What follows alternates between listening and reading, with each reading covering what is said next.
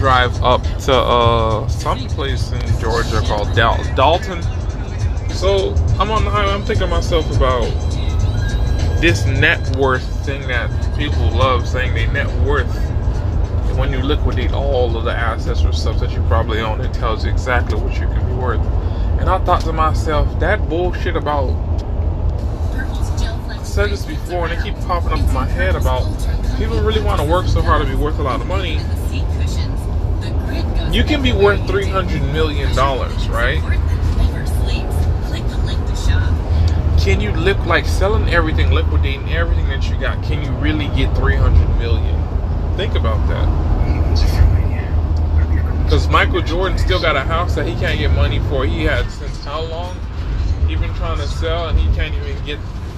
There's realtors that realtors that own it. I mean, no, there's realtors that's trying to buy it. I think it's going for 19 million dollars now. I don't know, but it's like where where it's located. Like you can literally check that home that Michael Jordan owned. The uh, the property he owns he worth a billion. He, but he's a billionaire now. But when I think about, it, I'm like, the, the money that it costs just to maintain it ain't shit to him. Like when Mike Tyson was talking about selling his home, he was like, shit, just to cut his grass was like twenty five thousand dollars. I was like, damn. And what does that mean when I'm talking about net worth? Okay. If Google, I'm no no, if YouTube right now is worth five billion dollars, and Google have bought YouTube, right? Or Facebook, I remember. But if it's worth five billion, it's like who would have five billion dollars laying around and be like, I'ma buy YouTube for five billion dollars? Not really many people would have it right there available, right? Cool. So you would promise to pay five billion dollars over a period of time, and then after that it'll be yours. But now that you own YouTube, it still makes you more money. You get me? Let's say you, Will Smith, you worth three hundred million dollars. You can't sell yourself, right? But no, quote unquote, people say you can't sell yourself, but I mean like you gotta sell your car, your Porsche you gotta sell your furniture, your houses, and you know shit you got that you worth that amount of money, or the royalties that you're getting from the movies you've been in and shit like that. That's probably what what would probably you really get is royalties. So every time that movie gets played. I was walking in the rain with my Timbs on, stepping over puddles. 11 miles. But this is just the crazy thing. And Elon and Jeff is like they're the top two. Bill Gates, they say nobody has the money or own anything that can recycle that much money. Do you understand? Like my brain is trying to think about. That. I'm like, if you're worth a trillion dollars, Apple, if you own Apple, you're worth a trillion dollars. It's like you need something that can cycle. Let's say I want to buy it.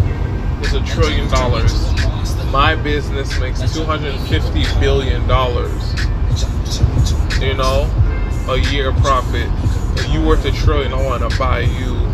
I have to promise to pay you over a span of six seven years of what you worth. And that trillion dollar company that you own i'll have at like seven years over an agreement. And then they'll still make me more money. If it's worth a trillion they'll probably make me an extra hundred billion. So it's worth the investment. Problem is that I think that's how shit is going.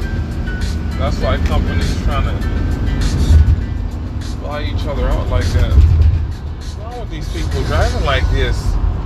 Get lemonade insurance and send Early this morning. to get bad luck before it happens. Lemonade insured.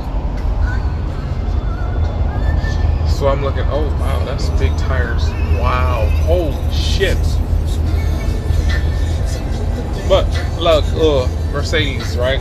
Okay, no, I look at Japan. Japan's GDP is five, maybe it's six trillion dollars. There's a speed trap ahead. There's a speed trap ahead. Yeah, Japan's uh, GDP is about six trillion. The population is about 125 million people compared to our one, our compared to our 320. They had 125 million. We got oh shit, that nigga there. He in a challenger too.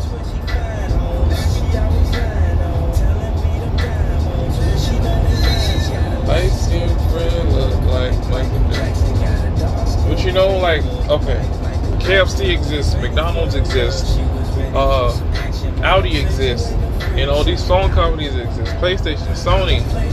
It's like, with the human brain, I keep thinking about like everything that people keep trying to make into existence to create to get a piece of this economy and this market, it usually takes out the next thing after of the original thing. But I'm like seeing that yeah, people limited on coming up with new shit. Concepts and things and stuff like that. So that's why we slow down on um, ideas.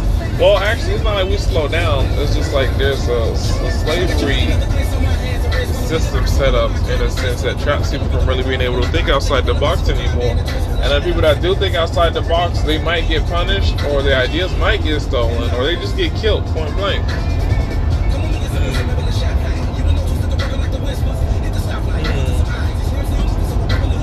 There's no safe space for people with ideas. I feel safe enough. We got. I've seen the show Shark Tank.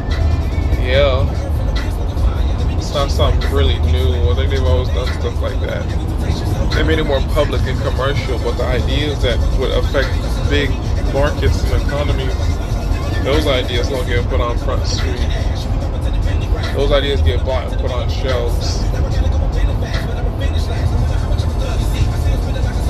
Like you don't see people trying to cultivate commerce. Like no one comes up with anything for trucks. All these truck drivers, Elon, you trying to make electric trucks and automated trucks, but that don't it don't really help, but it don't it don't hurt it, but it don't help it entirely because it's like it's such a big industry to move import export stuff on land, but then boom, if we switch it to the ocean, it's like all these big massive ships that import and export goods, and the tariffs are so high on that. Is anyone trying to invent or create or do something that can help lower that? Nope. People looking at like more of the stuff that's already been done already and trying to like you know squeeze the, the, like all the juices out the lemon out of stuff here is just. Mm-mm. Like I said before, I don't see people really trying to tap into airline industry to do stuff with airlines. 297. It's the same hope. 298. Back away from the juicers.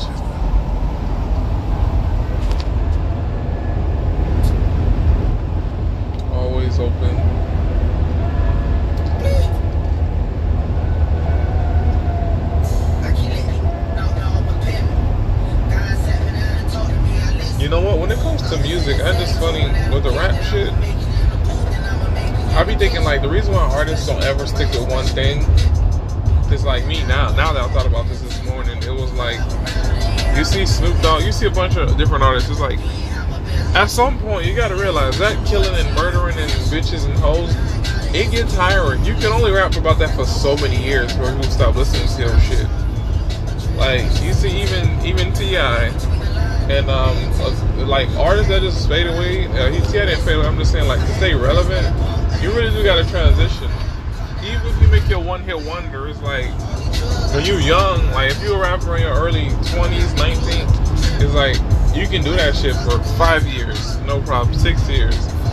After six, if you make it to five to six years, you got to do collaboration and features with other artists, and you can't really be talking about that shit too much, too much. You get hint to it here and there, but like your first three years of being hot, cool, it's your shit. But after that, females don't really get it like that because it's like it, it's not gonna work for females. Like for females, it's all you can really talk about is sex and uh, shit like that with dudes. But when they come to the rap game, if you don't come in with that, that's cool. If you don't leave with that, that's great. But you're not really doing that shit. You don't have females out here really. There's females that'll do it. But it's like they don't do it like to the extent of guys doing it. That you could really be talking about that music all day and night.